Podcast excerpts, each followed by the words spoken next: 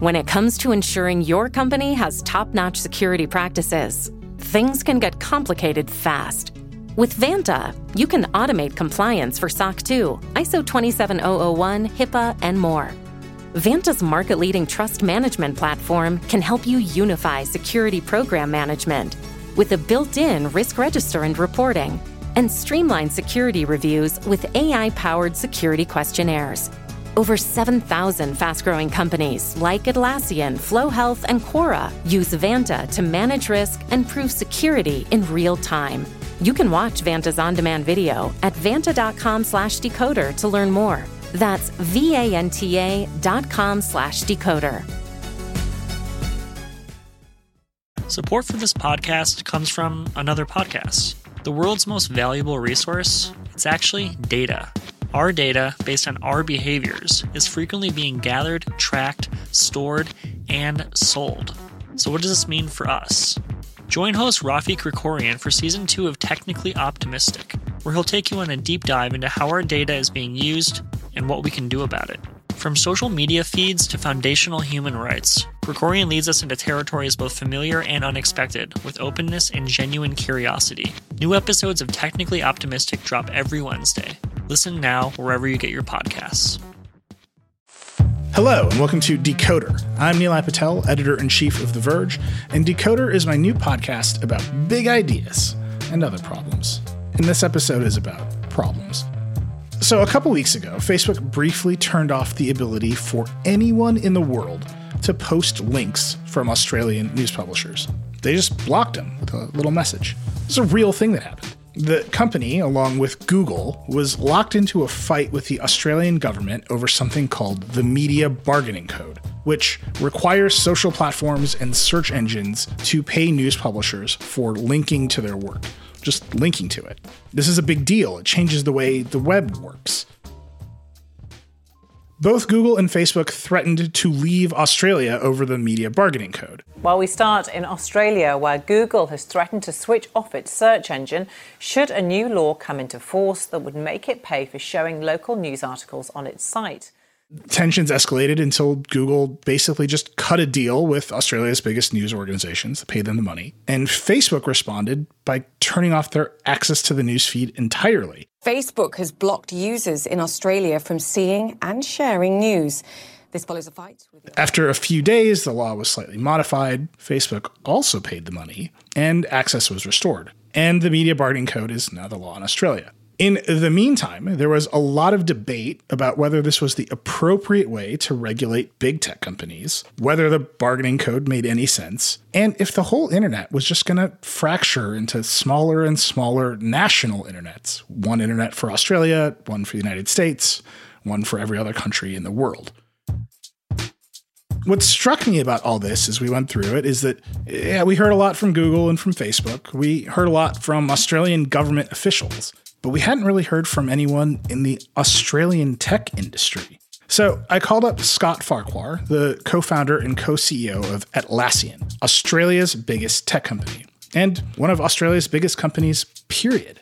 Atlassian is a big deal. The company is around 20 years old and it makes Jira, which software development teams around the world all use to manage their projects. It also makes Trello, which is a super popular project management tool that you can use for all kinds of things.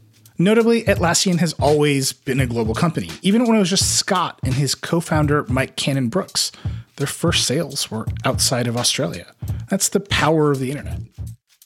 Scott and I talked about why Australia is the test bed for tech regulation around the world due to its size, location, and how its government is structured. We talked about what happened with the media bargaining code and how it will work in Australia now that it's passed. And we talked a lot about how to run a global company in an increasingly fractured world and whether new regulations help level the playing field and increase competition or just cement the incumbents. This conversation is mostly about policy, and I want to call out one of Scott's comments in particular. He said that having a great public policy team and being engaged with regulators is now a key business advantage. That is not how tech companies were thinking about anything, even five years ago. Keep that in mind as you listen to this conversation and as you hear about efforts to regulate tech around the world. It's just part of the business now. Okay. Scott Farquhar, co founder and co CEO of Atlassian. Here we go.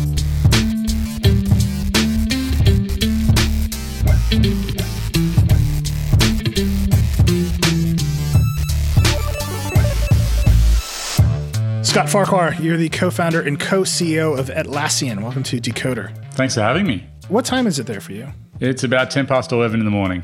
So you're in Sydney. On a Thursday, I think, uh, ahead of where you are. Right. So it's 7 p.m. Wednesday for me, and it's 11 in the morning for you. Living in the future. I've never talked to somebody in tomorrow. How is it? it's great. It's really nice here. The weather's fantastic. I have a number of questions about Atlassian, how you are running the company. I want to talk about the Australian tech industry, but really basic question. You used to be a guy who f- managed a company from a plane, right? You used to fly to San Francisco, fly around the world.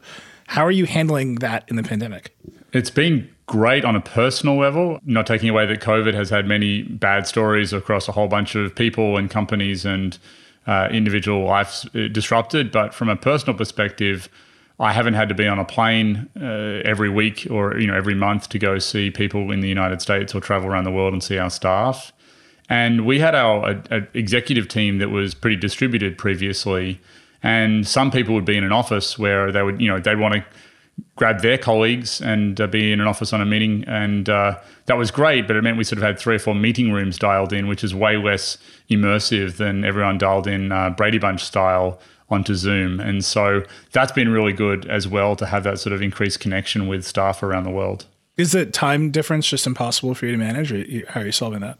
I think the world will move from where do you work in your office to which time zone you work in. And uh, that's something we've been living with. We've had offices in a, a, dozen countries or more. So we've had that for a very long time. And so the transition hasn't been that difficult for us.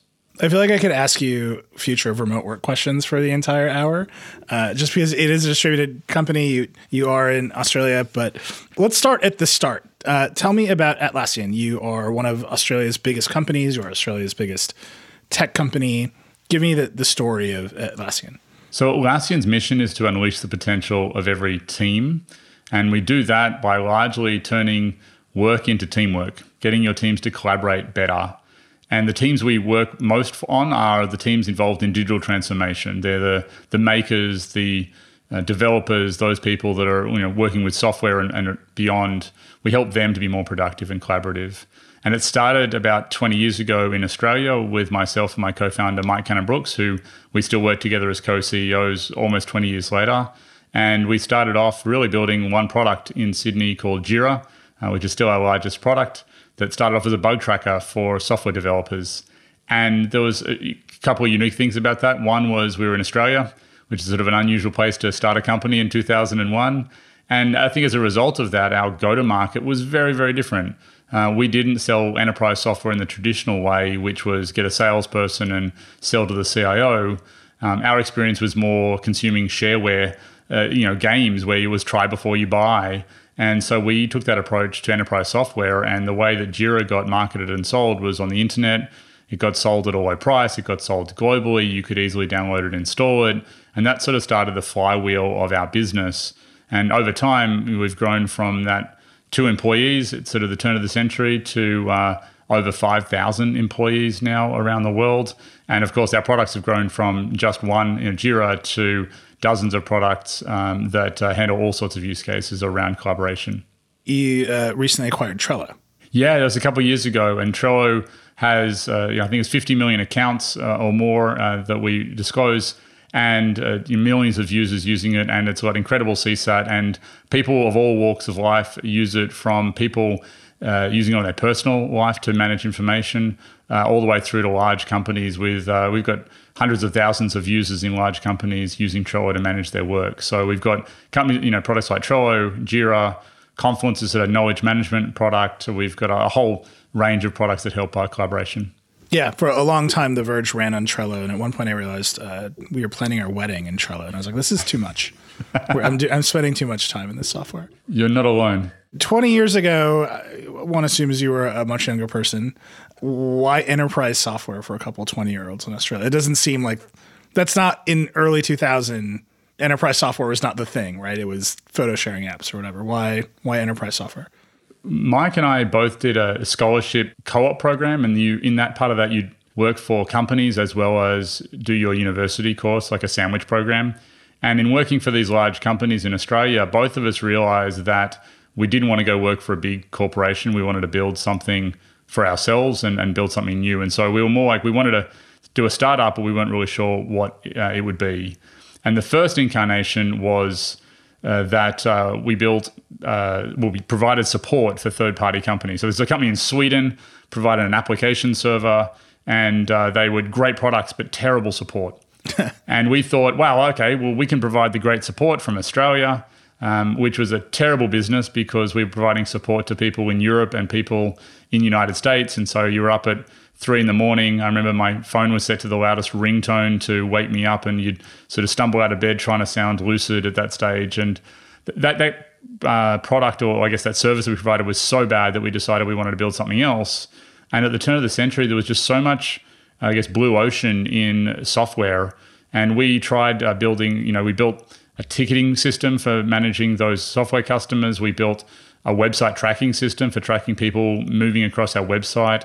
Um, and the thing that we were really excited about was, you know, that ticketing system and turning it into a ticketing system that everyone could use because we felt that back then there was software that cost $100,000 to install um, and there was free software, open source, but there was really nothing in between. And we felt there was a huge market gap there. What was the path to go from to people okay, we've got a software product we like. Now we have some customers to where you are now, which is Australia's biggest tech company. Was there was that a linear progression or is it fits and starts? I think it's uh, the product we ended up on. Jira has been pretty successful from the start, and in the early days, you're doing lots of hustle. Uh, and we didn't have any venture capital behind us. It was just two of us bootstrapping. And coming out of university, we didn't have really money behind us uh, that we'd saved to bootstrap. It was really put on credit cards at that stage. And so we would do the, the usual hustle. We would go to conferences around the world. Um, we couldn't afford to sponsor a booth, so we would uh, turn up at a conference with business cards and uh, you know use those little beer tables um, that were usually set up around the place to open our laptop and do demos to people just in the hallway. Um, in fact, one of those conferences we uh, realized there was a podcast much like this that was live streaming from one of the sessions, and so we stood at the entrance and we pasted uh, or you know got stickers and put them on the beer. So we went to the local beer shop, got cases of beer. And Then as people walked in, we put a Atlassian sticker on the beer can and gave it to every person in the audience. And so that was sort of the guerrilla marketing that we did in the in the early days. And then over time, we sort of built the flywheel up. Um, obviously, hustling customers. Um, and then one day we got a fax from American Airlines, and I asked Mike, had he been working with American Airlines? And he said no, and neither had I. And so we're like, wow, this this really works. They'd faxed through their credit card number, and we'd never heard from them. And we're like, this software business works when people send you money for you know effectively doing nothing. Um, obviously, we spent a lot of time on the products, but we hadn't had to hustle every individual customer, and that was probably a turning point for us. So that, that kind of brings me to the the larger set of questions I want to ask, which is, you know, as tech companies get bigger, the relationships to the countries they're in and the countries they operate in get more complicated. There's all this discussion of regulation. But American Airlines is an American com- company. You were in Australia, they just faxed you an order and you suddenly had a customer in America. How quickly did you go global? Because that the promise of the internet for a software company is that you have a, a global market from the first day, right? Totally. I think our our first uh, sale was in the UK. We did a few more in uh, Europe and uh, particularly Benelux uh, and Nordic countries. And then I think we had some uh, sales in the US, and I don't think we got an Australian company, uh, you know, in our first ten sales, and and so you're global from day one.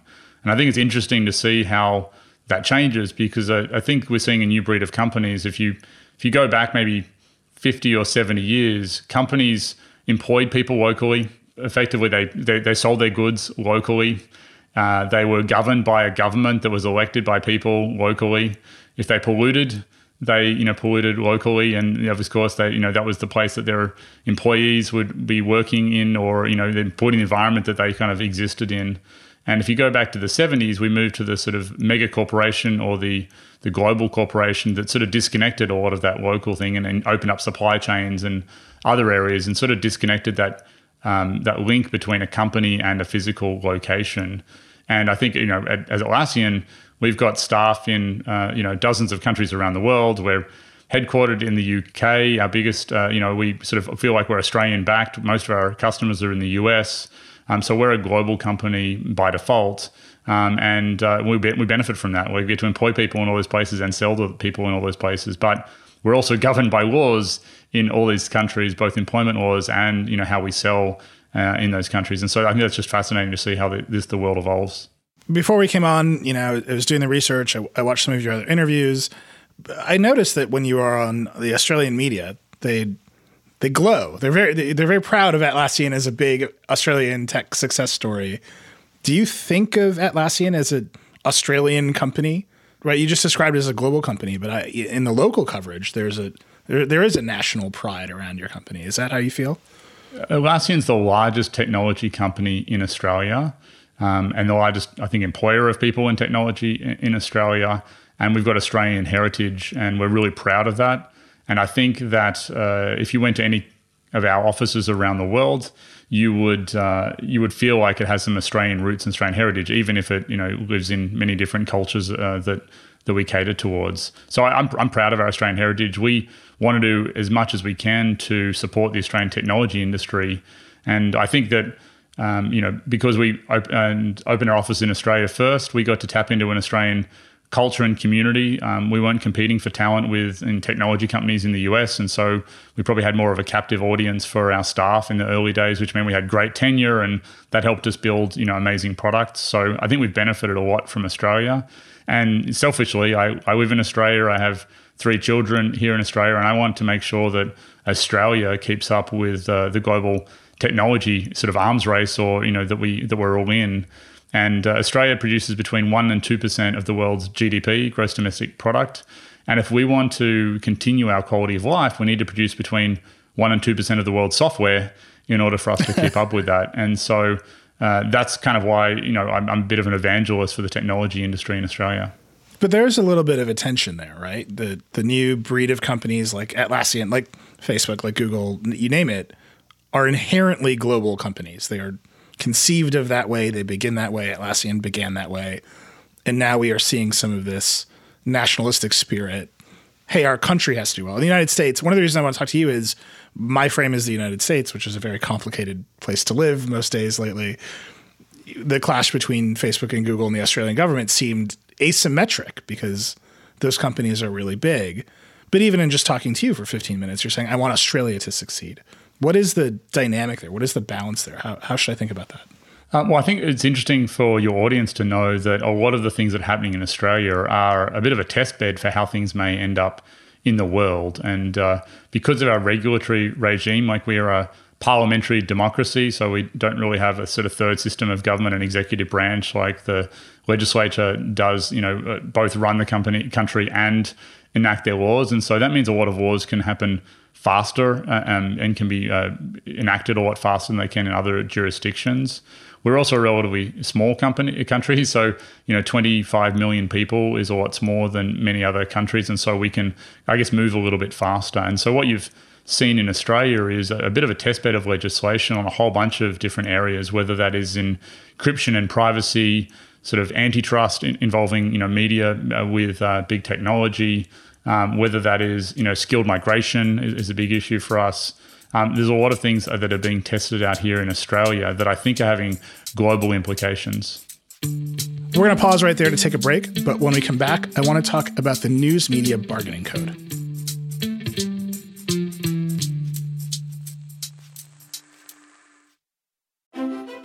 Support for today's show comes from Deloitte. Here's the story of innovation told in five words try, explore, connect, pivot, transform. See what happened there? As soon as Connect entered the story, innovation became achievable. That's why Deloitte works with clients and tech alliances to bring together the people, ideas, and technologies to overcome, solve, and of course, transform. Connect to what matters for innovation. Start at Deloitte.com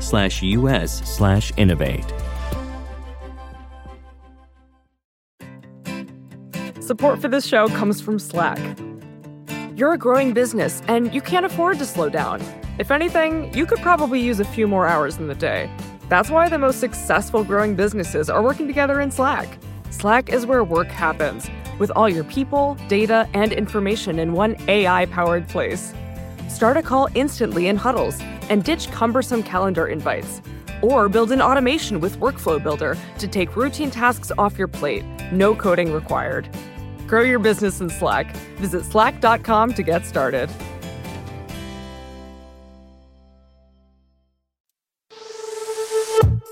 We're back with Decoder. I said before the break that we were going to talk about the News Media Bargaining Code. As a reminder, this is the legislation that caused both Google and Facebook to threaten to leave Australia altogether. Ultimately, they didn't, but there were some fireworks along the way, and it felt like it could have gone in either direction. Obviously, I watched this all happen from the United States, but I really wanted to get Scott's perspective since he runs a tech company in Australia. Let's talk about the the news media bargaining code. This is kind of an inflection point, I think, in regulation around the world, um, particularly as it relates to Facebook and Google. You're sitting there as one of the co CEOs of Australia's biggest tech company. How are you watching this battle between the country you're in and the American tech giants? It's been fascinating here in Australia, and Atlassian doesn't have really anything to gain or lose in this particular instance uh, directly, but we are involved because we want to make sure that we live in a country where the rules uh, make sense, in a country where we can attract great people to come work in the technology industry, and where um, the laws don't adversely impact kind of the way the technology gets developed in Australia, and you know adversely maybe gets those jobs go elsewhere. And so that's where we come at it from, not because we directly uh, benefit or uh, hurt by this. And uh, you know, to sort of further do what you said, it's in Australia and probably globally, we all recognise the need for a uh, free press, like you know, free media that uh, you know is vibrant. But globally, media's you know traditional method of funding, being advertising, has been eroded by um, classifieds. You know, you, you don't go into the newspaper to buy a car anymore. You use, you know, now you buy that from a, you know, we have car sales in Australia.com.au, we have realestate.com.au. So those places have, you know, pulled a lot of the media dollars, but also Google and Facebook are now, you know, it, it benefiting, I guess, in terms of just advertising dollars, not necessarily from news, but from advertising dollars. And so the government has said, how do we have a vibrant and uh, media ecosystem that is free and fair that we all benefit from? Um, and how do we fund that as a country? Now, what they looked around and said, well, you know, Google and Facebook are making a lot of money. Um, they're also happening to be using news links, you know, in their products. And so, in somewhat, I think, conflating two different issues, they said, well, they must be benefiting from the news and they should have to pay a lot for that benefit. And uh, so, the, that what happened is the media bargaining code said, well, Google and Facebook are large. They're, you know, maybe not monopolies, but pretty close uh, to it in terms of uh, digital advertising. And so it would be unfair for any individual news company to try and negotiate with a monopoly, which I think is is totally fair, right? Like the sort of mum and pop news company with you know 50 people that produces news isn't the sort of person that's going to be able to negotiate with Google. Um, on the flip side, uh, Facebook and Google have said actually that uh, news itself is one of many things on our platform and even if news disappeared, like it wouldn't make a huge difference to the engagement we have with our platforms.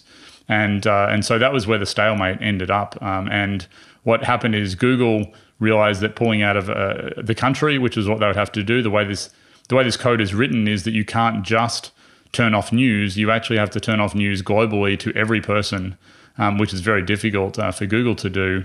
And for Facebook, it was a little bit easier because people actually post news in Facebook. Like Facebook doesn't scrape the web in any way. And so we got to see two different reactions to the government as to how that happened. And so at the end of the day, what's, what's ended up uh, as the compromise is that this law has gone through, um, which basically mandates, you know, named companies to have to go and negotiate. However, no company has been named yet. So even though Facebook and Google have done all these deals, they've really done those deals to prevent being named in um, by the uh, you know effectively the Minister for Communications. The problem we've ended up with is that uh, um, at any stage that Minister for Communications could threaten to name them and bring them back to the bargaining table again and again and again. And so you know time will tell how that plays out. But uh, you know if you came up to an election and the government wasn't getting favourable news coverage, you know, would it would they uh, be able to effectively direct dollars from you know old school or two old school media companies from technology by threatening and saber rattling? And so we've sort of ended up with a, a very interesting um, stalemate at the moment uh, as a result of this bill. Atlassian basically said this this bill is not a great idea. You have a statement of principles up on your website about how you think regulation should work. How do you balance? You know, in, you're in Australia. Facebook and Google are gigantic U.S. companies. They do own basically the entire digital advertising market. How do you square all of this as you think about? Well, the next generation of companies are inherently global. There's a couple of things. Uh, one is, as a global company um, based in Australia, like our Australian reputation matters to our business, and we want to bring more people here. So we spend a lot of time thinking about how do we have good laws that uh, that get made. And what we found is that politicians, until maybe five years ago, they didn't really understand what technology was or that there's a vibrant industry there.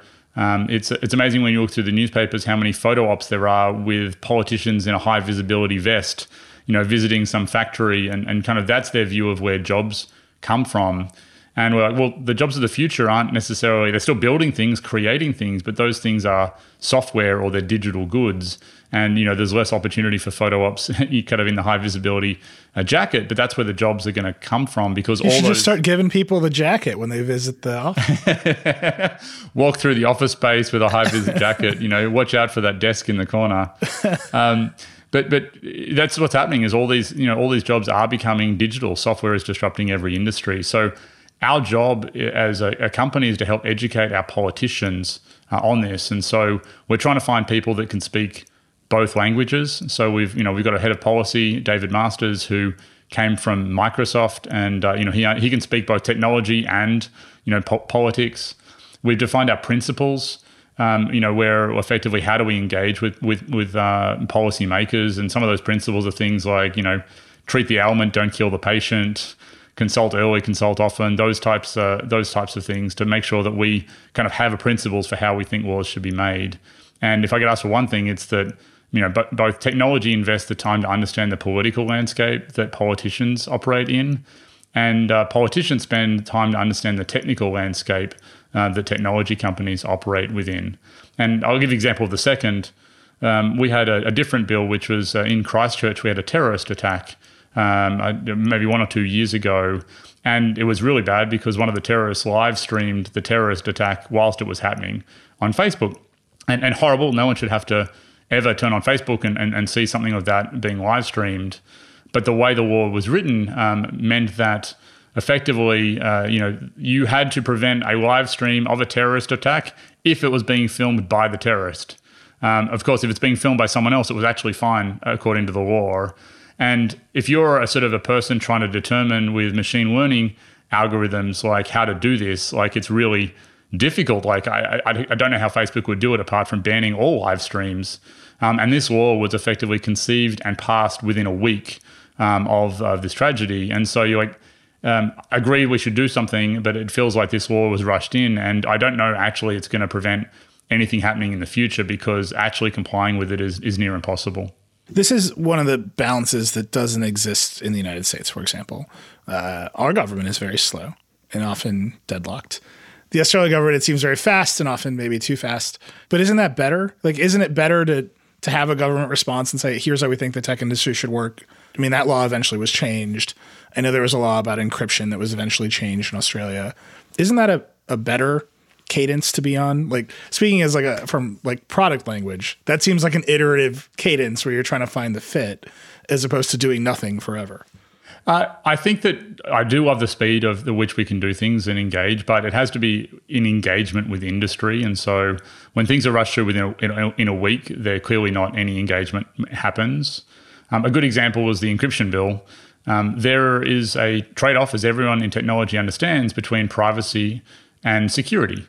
Um, if you use the telephone in Australia, uh, your telephone line can be tapped according to you know a Communications Act that happened in 1970 that bound telecommunication providers to allow governments to you know listen in on phone calls if they have you know a warrant and those types of things.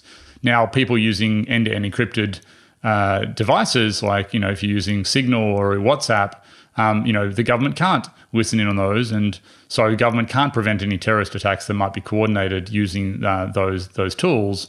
On the other side, consumers want uh, you know encryption and privacy to make sure the government can't listen in on their messages, or even if they, those messages you know can't be seen at a later date by by a third party. And there's a, a fundamental trade off between those two. And uh, Australia passed a effectively an anti-encryption bill that said the government can uh, legislate, when I legislate, can designate um, any uh, company, and they have to put in backdoors for the government in order for the government to be able to, to listen in. And there's uh, you know things in the bill that says, well, that should not introduce a systemic weakness uh, into that particular platform, but it's not defined what systemic weakness means, and so um, you know that's up to the eye of the beholder. And uh, again, most people would say encryption is either it's encrypted or it's not. There's not sort of a halfway point where it's half encrypted or it's encrypted with a back backdoor or some keys there. And so, though that bill has had subsequently to the bill being passed, so it's currently law, it's had parliamentary inquiries to go look at how to fix it up. Um, politicians, once they've sort of fixed the, the thing the first time, there's not as much energy in politics to go back and revisit something and make it right. Um, there just really isn't sort of much benefit to politicians to make those laws be great as opposed to just get them across the line. And so uh, we're still waiting on that law to be adjusted and improved. Um, and even things like having an independent judicial review um, that are strong recommendations haven't come through yet. And so we, I think we've seen in the, in the US potentially, like with you know FISA warrants and other things out there that you know independent eyes and independent review make a make a great difference to the public's ability to have confidence in these areas. And so, um, even though it was passed in 2018, uh, it hasn't been changed yet. How does that affect how you think about building products? Right, there's a, a regulatory apparatus that, that is doing things. They might pass laws. It might be a while before those laws are enacted or improved or even enforced but Atlassian is still building products in Australia. You're shipping products in Australia. Like, does that feel like an unstable relationship? Does that feel like something you can count on? Uh, how does that affect what you actually make? Well, as a, as a global company, it's not just Australia's laws that affect us, it is the laws in every country that we operate in. And if we just said uh, Australia, the US, and Europe as three uh, unique examples, Europe input, introduced GDPR, which is the General Data Protection Regime and uh, regulations, and, uh, and and that has been around privacy. Like and but the laws in the US and Australia don't correspond with GDPR, and so we've had to do specific things just for Europe. And in many cases, there are areas of conflict um, between those two jurisdictions. So there used to be a uh, privacy shield which would go between the US and Europe to effectively say that you know uh, one one state's uh, laws or one nation's laws will apply in certain ways to the other nation, which allows companies to operate and work across both areas. But those, um, you know, those laws, I think Privacy Shield was recently struck down by the Supreme Court, and so now as a uh, company, we really operate in an uncertain environment, and so that's the thing that is probably the the hardest overhead on, on companies is that the uncertain environment across different jurisdictions where everyone wants to make their laws and in many cases they are conflicting um, in Europe's GDPR would basically say I must do end-to-end encryption because I can't share private data and Australia's law says I must share private data with the government under certain conditions, it, it makes it very difficult to build one product globally. And like all regulation um, that provides a sort of a, a tax on everything, um, it really benefits incumbents and large companies. So um, Atlassian's getting to that stage now where we're larger and we probably benefit because it would hurt some of our upstart challenges to come have to have all this overhead that we can amortize over a large platform and a large number of products. Um, but I, I just worry about what that means for innovation globally. Um, as an example, Clubhouse, which has you know come to the fore in the US, um, violates GDPR because it leverages your telephone address book to to share things. Um, it, it, already can't use Twitter's uh, you know uh, network. It can't use Facebook's network because those are closed. So it used your phone book's network. But that means Clubhouse could never have been created in Europe. Uh, and uh, you know I think that's just an interesting uh, state of the world we end up in where the, the wars are so conflicting across different jurisdictions and what potentially locking down which startups can exist. Yeah, it's funny. I was, I was saying that we planned our wedding in Trello Clubhouse. I wouldn't have been so unhappy if they had been kept away from my phone book because I got they sent me a notification that our wedding planner was talking about something on Clubhouse. I was like, I haven't talked to her in a decade. Like, why would I? And there's a push and a pull there, right?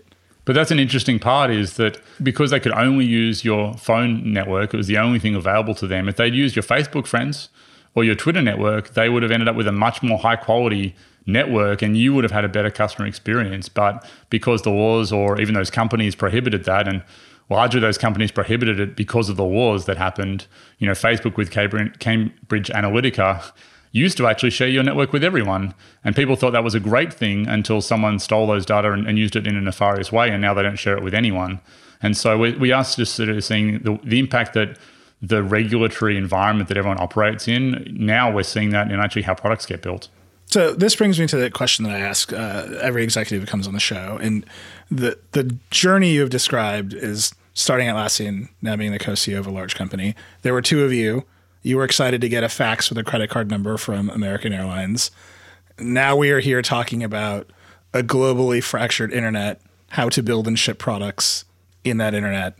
What is your decision making process like? How do you evaluate all of these things? What is that process? What has that development been like for you? There are two things that I consider when making decisions.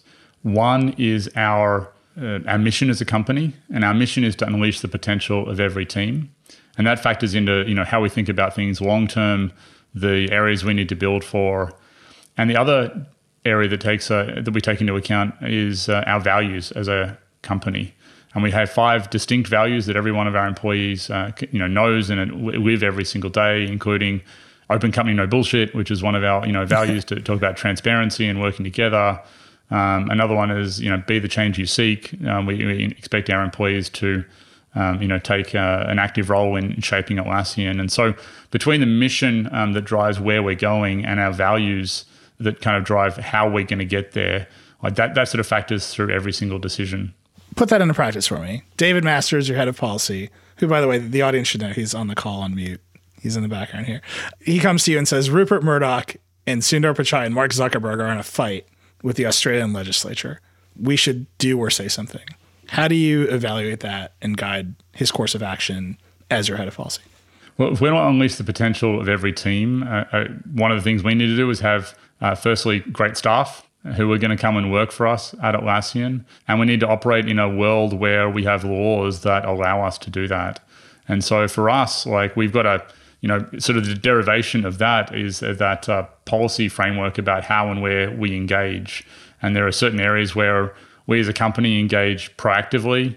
You know, we have these principles that sort of say, right, we're going to proactively engage in things. There's certain things we'll engage in reactively. So we really put it through a lens of how do we help the world? Like, and so we've engaged proactively on debates such as, sing, you know, same-sex marriage in Australia. Um, actually, Australia was behind the US in uh, in legislating that. Um, and Atlassian was a big proponent of helping um, you know us get there because we believe those sorts of things really matter to our employees. Um, and we've had other areas where you know we don't proactively engage, like we haven't sat down and looked at the competition framework for Australia. But when something happens, where you spend a lot of time educating people, and so that all fits through that lens of how we as a company can make an impact in the world. Let me put a, a, a cynical hypothetical decision in front of you. You're a wealthy tech executive. You're in Australia. You are part of a, a growing and vibrant Australian tech economy. Google says if you pass this law, we're leaving. Did it ever occur to you to think, well, I should just invest in a couple of founders to build an Australian Google to immediately replace that product? Because that seemed like a very natural opportunity at that moment. Uh, it's interesting. In, in fact, that's almost what happened, except Microsoft uh, stepped into that fray. and so um, it's actually interesting. Uh, uh, ben Thompson from Stratechery, and I'm sure he stole it from somewhere else previously, talks about strategy credits. You know, there's mm-hmm. areas where because of your strategy, you know, there's a strategy tax, uh, which, you know, impacts your business on, you know, where you, sort of local maximas aren't reached because you're trying for a global maxima and the strategy credit. And in this case, Microsoft, uh, Microsoft's Bing was a, you know, bit player, like sub 10% market share in Australia. Um, I don't know a single person that was using it. I'm sure it could be an amazing search engine, just not quite as amazing as Google. And uh, when Microsoft heard that Google was threatening to leave Australia, they called our prime minister and said, "We would happily uh, live under any regulatory framework you want to come up with. Uh, you know, please make it as onerous as possible, like in you know, to make Google leave, so that we can come in and save the day and be the white knight as the only search engine in Australia."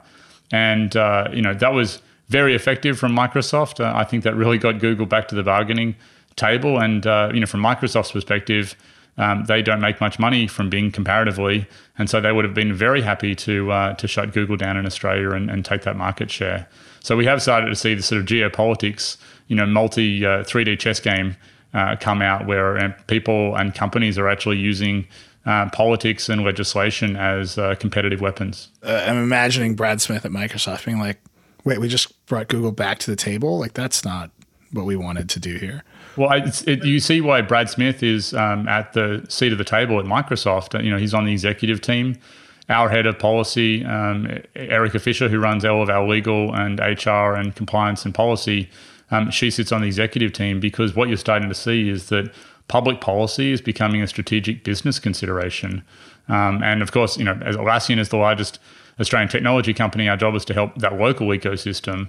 Um, but it is something that you know is as strategic a an asset as you know your products or your go to market these days.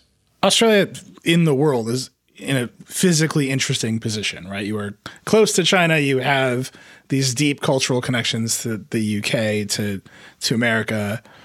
Do you have it? Do you think you perceive that geopolitical fight that is brewing between all the big countries in the world differently than sort of your average American tech company CEO? Well, a couple of things on that. Uh, one is that there's actually a book called The Tyranny of Distance uh, that was written about uh, Australia. And if you go way back, like Australia was a colonized uh, country and they've got to work out what to trade. Um, unlike India, we didn't really have a spice trade where we were, you know, trading stuff back. We couldn't sell lumber back; didn't make any sense, and there was really nothing to sell back to the UK until we uh, created, um, well, we imported sheep, and effectively, we, there's a saying that Australia was built on the sheep's back, and uh, why is that? It's well. Wool was the first thing that was light enough and valuable enough to be worthwhile shipping all the way back to England in order to pay for the spades and shovels and other things that the you know the Australia uh, economy needed to keep growing. And so like we've our sort of our geography has actually shaped the Australian psyche and the Australian economy over a very long period of time. And it's only maybe I think in the last 10 years we've shut down all the local car manufacturers in Australia because it didn't make sense for us to build cars here and then ship them on ships around the world to these geographically disparate and remote locations. And uh, so, what is really exciting for us as a country is now with these digital goods that we can um, we can build software or Cochlear, which is an ear implant company, even though they don't you know ship you know something virtually, they ship something very wide and very easy to uh, to do. Like you know they can build and ship something around the world, and that's how Atlassian came to be is that you know if we were trying to build physical goods from Australia, we wouldn't have survived. So that's actually built into the Australian psyche from from very early on. Now, to get back to your your question about like how do we see geopolitics as a result of this, um, I think Australia is unique because we our largest trading partner is China. Um, our largest, I think, sort of cultural partner would be the United States. Um, and as a company, Atlassian, you know, sees we sell to almost every single country in the world, so we get to see a unique perspective of how that all plays out. And I would say, from our vantage point, or my personal vantage point, the um, increasing parochialization of the web, or splintering it into a Chinese web, a European web, a United States web, you know, an Australian web, um, is not good for the world because these economies of scale that we used to get, where you know, effectively 2,000 engineers could build a product that scales to the whole world. Now we're going to need 20,000 engineers to build that same product 10 different times. And that's not a really good use of uh, kind of, of resources. And so that, that worries me. Um, and, you know, if governments lose trust in each other's regulatory functions because they have different approaches to data, security, privacy, then you're going to see these roadblocks emerge. We're going to take another break, but when we come back, we're going to talk about the splinternet.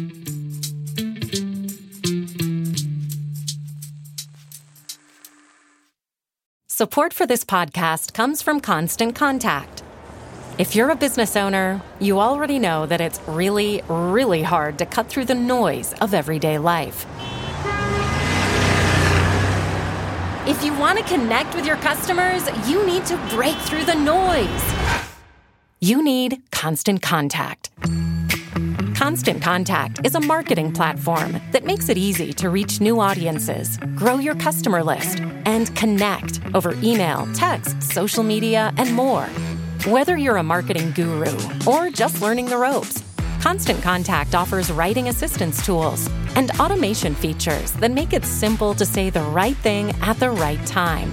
So get going and start growing your business today with a free trial at constantcontact.com. Just go to constantcontact.com right now. Constant Contact, helping the small stand tall. ConstantContact.com. When you need mealtime inspiration, it's worth shopping Kroger, where you'll find over 30,000 mouthwatering choices that excite your inner foodie. And no matter what tasty choice you make, you'll enjoy our everyday low prices, plus extra ways to save, like digital coupons worth over $600 each week. You can also save up to $1 off per gallon at the pump with fuel points. More savings and more inspiring flavors make shopping Kroger worth it every time. Kroger, fresh for everyone. Fuel restrictions apply. We're back with Scott Farquhar. We were just talking about how different countries around the world have different regulations for tech and the web. Those fractured regulations make it harder for companies to build one product and deploy it globally. But a fully splintered internet, or what we at The Verge call the splinternet, hasn't arrived yet. I wanted to understand how Scott was thinking about this as he grows Atlassian. You mentioned the splintering internet. The phrase that we use, The Verge, is splinternet. Do you see that actually happening? Is that a perceived danger or is it a real and growing danger? I think it's a real and growing danger. Uh, I don't think we have seen it being implemented in uh, companies just yet. But also, by the time it happens, it will be very difficult to undo because the reason it will happen is because the different governments will have entrenched their particular viewpoint. So, when the Australian government's won this, you know, in, in their mind, won a battle over Facebook and Google, uh, and then Europe does in a different way, there's no incentive for them to go back and then harmonize the two different approaches. And so then suddenly, Google, instead of having a lot of employees in one place that can build stuff globally, are just going to have to start building it two different ways. Um, you know, and like, so you won't notice it to start with. It'll just be the number of employees dedicated to a country or a particular jurisdiction goes up. And that's sort of a deadweight loss for society. Um, and the, probably the biggest worry is it further entrenches incumbents. I, hear you in the, in the incumbents thing. That's a, a, that's an argument that I think is well taken. But let me push you on the loss to society point. Over a year ago, pre-pandemic, in a different lifetime, uh, I had an economist on the Vergecast. His name is Thomas Philippon, and he was saying one of the one of the big issues in the American economy, in particular, is that software companies make more and more and more money, but they actually contribute less and less to the real economy. They they they hire fewer people. So if GM wants to make 100,000 more cars, they have to they have to hire X number more people. They have to purchase X number more car seats. Those suppliers will have to hire more people. There's just a net increase to the economy, to the productivity of a company like GM. Google wants to ship another billion web pages. They have to hire three more people in a new data center, and that's it. And there's no net gain to the economy. Isn't wouldn't part of the argument here be okay, well, if, if Google has to build a European Google and an Australian Google, they might just hire more people in Australia. They might bring more senior software engineers to Australia to build a version of Google that is local and responsive to the needs of the people in Australia. I think that every government wants more jobs in their jurisdiction. That that doesn't necessarily mean that it's uh, it's good overall as a, as a maximum. I think if you go back and say, well, we used to deliver a lot of CDs to music shops. Uh, and, you know, there are a lot of jobs in people that would press the CD, pack the CD, put them in cars, drive them around. A lot of people in retail that was involved in selling CDs. And yet we buy all our music online.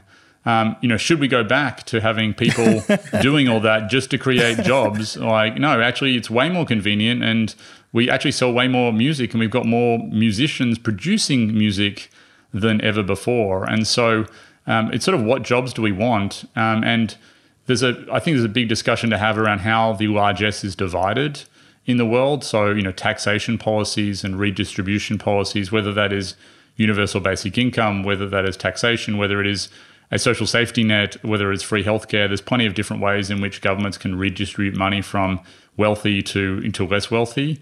Um, but I don't think creating jobs, uh, you know, for jobs' sake, the old depression era, let's dig a hole and then fill it in to create jobs, um, is the right way to think about it. We've got to think about, you know, kind of what's the best experience we want, and then great, how do we redistribute that or create new jobs in this new economy? How much time? I mean, we have spent a lot of time talking about policy, and to be fair, I invited you here to talk about policy, but you just said public policy is a strategic advantage for a company like yours. How much time do you spend on products versus policy? As a CEO, I always wish I could spend more time on products. Uh, that's my love and my passion is, you know, building stuff for our customers. And our customers don't buy our policy. Our, our customers don't buy our packaging or our pricing. Our customers buy and use our products. And so that's where I want to, you know, spend most of my time. Um, our senior executive team, um, you know, I would say that, let's say GDPR, for example, for example, was um, it was named in, internally something around the sort of generalized destruction of product roadmaps um, because that law came into uh, in, into place, and every person in product had to stop whatever they were doing that you know that they had on their roadmap to provide for customers globally, and instead had to pivot. And we had hundreds uh, of people building these data protection regimes, and I, I love for privacy. I think it's a, a great a great thing, but it wasn't top of the list our customers were, were asking for. And so, sort of having a, a state and a, a a statement or at least a voice in these discussions to make sure that these laws are implemented in the right way that achieves the policy outcomes, like, you know, kind of achieves the way that, um, you know, th- that politicians and again, politicians are elected by people. So ultimately it's the will of the people what gets done. Um, and so how do we do that in a way that actually makes it the best way for technology uh, firms to do this? And, uh, that's, I guess, why I spend time on the public policy is I don't pretend to know better than politicians what the world wants, like, you know, kind of what voters want, that's their job.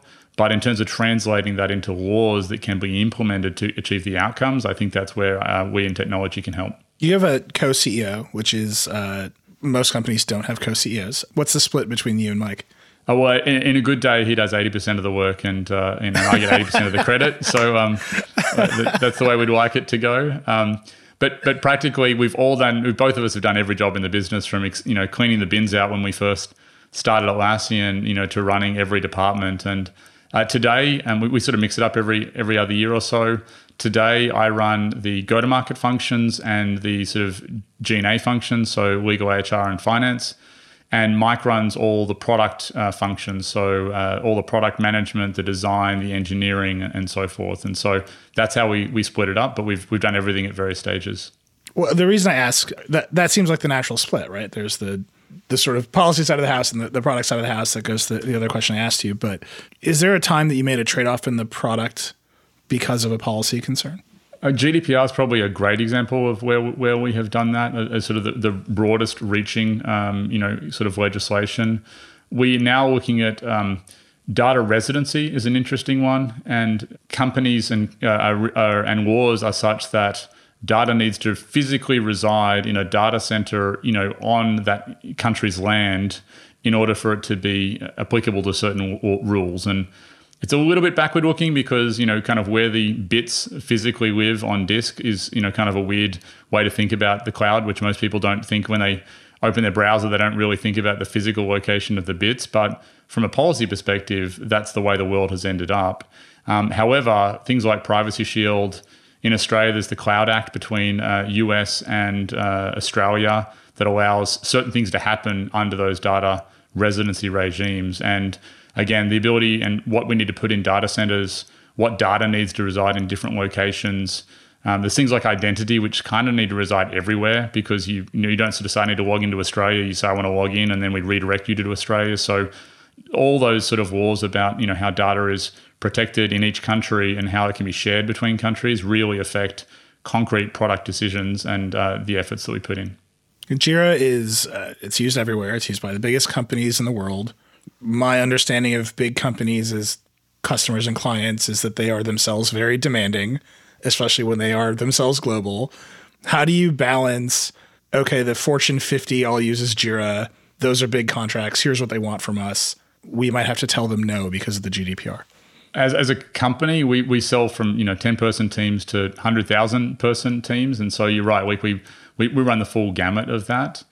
At the top end, it's not a matter of saying, no, I can't serve you because of these laws. like it is a matter of how do we actually, you know, comply with these laws. And there's a company in Australia um, that are looking to use our, our cloud product. And, you know, because of the regulation, they're saying, well, we, we ourselves operate in 13 different countries. And before we can sign off on your cloud product, we need to get sign off from our regulatory authorities in 13 different countries to do that. And again, if they all, I, I imagine the laws governing this are pretty similar across the board, but the fact that they're different in 13, even if they're 1% different, means they need to get sign off in all those different locations. And again, I think as a technology industry, we could do a better job of, you know, sort of helping these governments harmonize their laws or interpret them and say, well, all cloud companies interpret the Australian law this way. So how can we standardize on that? And that will make it easier for people to consume that. It would make it easier for governments to, you know, sort of harmonize their laws. So there's definitely things we can do on our side. Um, but I think there's also things governments can do to sort of just just take the same law someone else does or say, I'll do it your way. Um, in fact, it's interesting. We have a, a neighbor uh, called New Zealand, and uh, you know, I, I, don't know what it's like in the US. Like in New Zealand, anything that's great that's New Zealand, we claim it as Australian. Maybe everything good that comes out of Canada gets claimed as American, but uh, yeah. we, we, we, do that in, in for all New Zealand. And one of the things they've done is a lot of their wars, because they're a much smaller country, a couple of million people, many of their wars just say we do what Australia does. Um, so, for example, drug testing, you know, kind of the equivalent of the FDA in the US New Zealand doesn't have one. They really just say, we'll do what Australia does.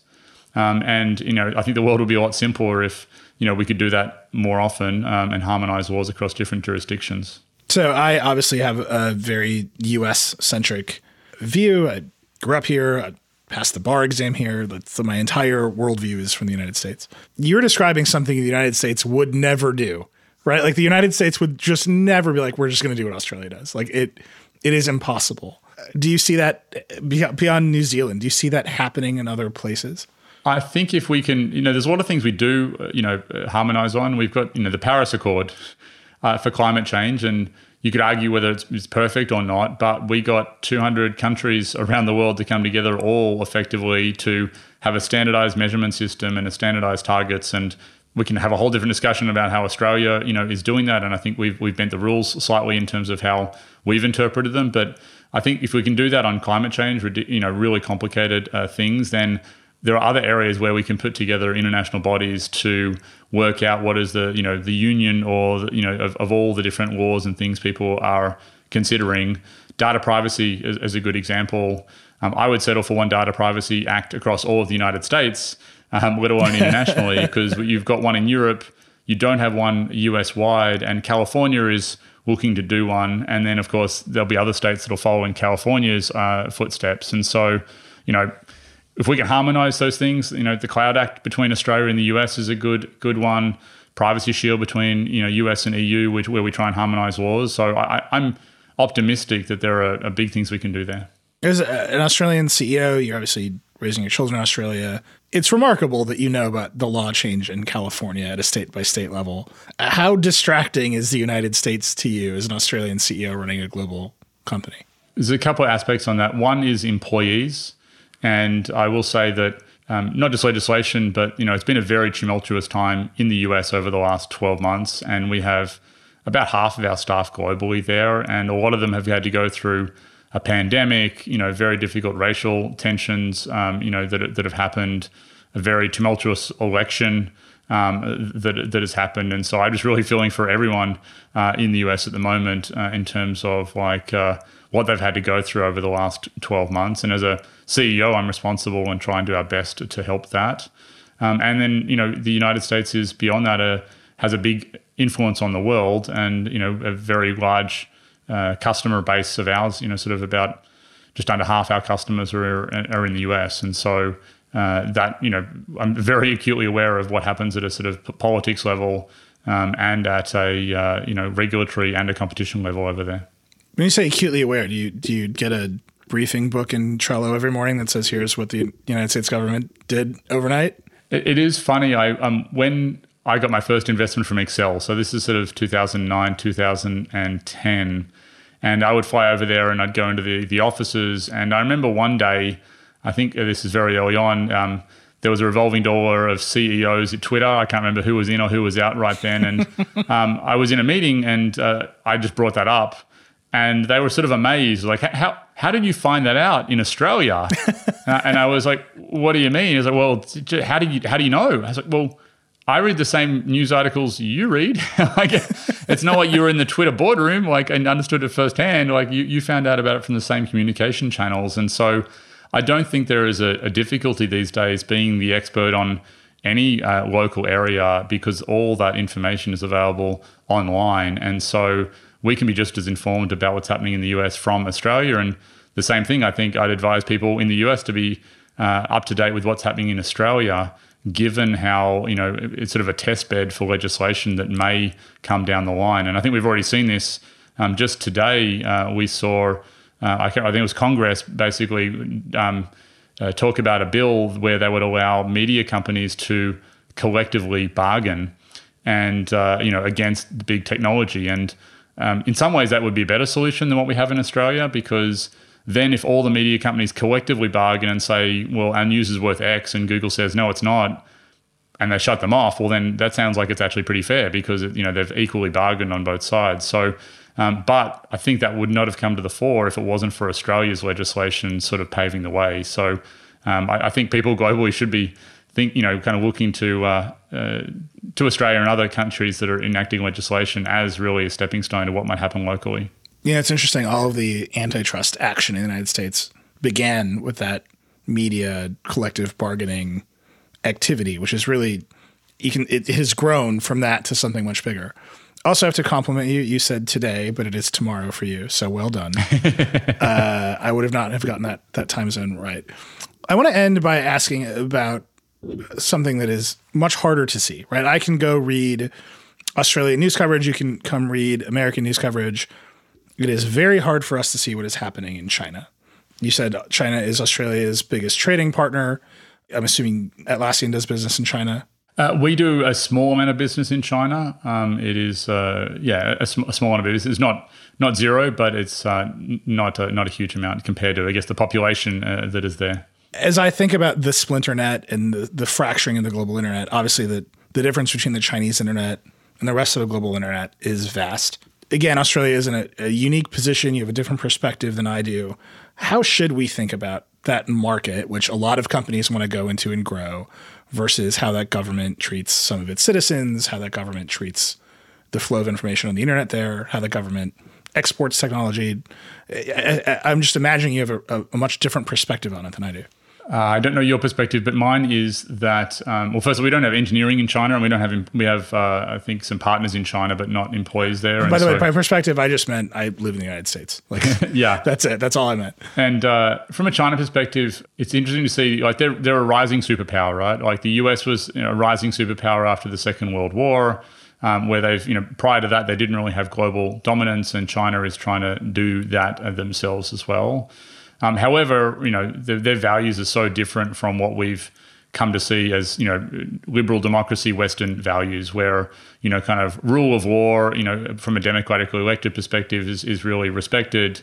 Um, competition other things just very different set of cultural values. I'm sure they would look at ours and, and say we're weird um, but there's a lot of things i think that mean it's going to be very difficult to harmonize these two world views over time. And so from a commerce perspective um, almost every CEO says, "Oh, I'll make China work." You know, I'll be the first CEO to ever make China work. And I think there's enough data points now to show that it is near on impossible for someone outside of China to you know to go in and make it work. Whether it's you know intellectual property theft or it's just the rule of law over there or um, just other things that you don't understand culturally uh, about it. And so um, I feel.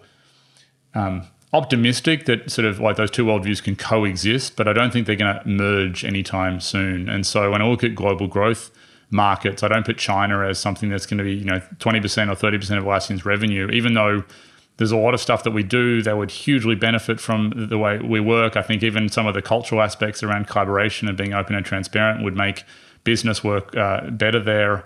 Um, it's not a big area of investment compared to, say, India, um, which has, you know, largely English speaking population um, and also a much more solid rule of law. I think those types of economies have bigger growth prospects for technology companies like ours. let me wrap up by asking just a, a, big step back question. You and Mike, your two kids, you went through a, a workshop program. You start shipping a product. You realize your support product is more interesting than the, the thing that you were trying to do. This is like a classic founder story, right? Like you pivot, you, you, you two people, you, you start a business, you pivot into the tool you made to solve your own problem. That grows into Atlassian. Atlassian is a gigantic global company now you are more aware of California privacy law than even I am. Like that's a great journey, but it all depended on you being able to address a global market from the beginning without in 2001, 2002 the pressure of multiple regulatory regimes and privacy regimes and all that happening. Is that still possible for two founders in Australia now or two founders somewhere else? I think it's still possible to, to do that. I think it's still possible to build a global company from anywhere in the world and that's great for everyone. Uh, it's it's why you see huge amounts of venture capital plowed into really early companies because basically the size of the market now is way way way bigger than we ever perceived it to be um, because there's billions of people on the internet and all of them could potentially use your product. Uh, so I think that that is still very possible. Um, I want to just keep the balloon up um, as a big warning that uh, we shouldn't take that for granted. And it didn't exist 30 or 40 years ago. Like there was multinationals, but they really got there over, it took them 50 years to become a multinational. Whereas these days you can be multinational from day one. I, I don't want to take that for granted because it could go away really, really quickly. And I think we would all uh, lose out in that scenario as consumers. All right. Well, Scott, you've given me far more time of tomorrow than I anticipated. Thank you so much for being on Decoder. Nilay, thank you. It's been a pleasure. Thank you again to Scott Farquhar for taking the time to talk today, and thank you all for tuning in. I hope you enjoyed it. As always, I'd love to hear what you think of the show. You can email us at decoder at theverge.com or hit me up directly. I'm at Reckless on Twitter. If you like the show, please share it with your friends and subscribe wherever you get your podcasts. Decoder is a production of The Verge and part of the Vox Media Podcast Network. Today's episode was produced by Creighton D. DeSimone, Sophie Erickson, and Andrew Marino. Our music is by Breakmaster Cylinder. We'll see you next time.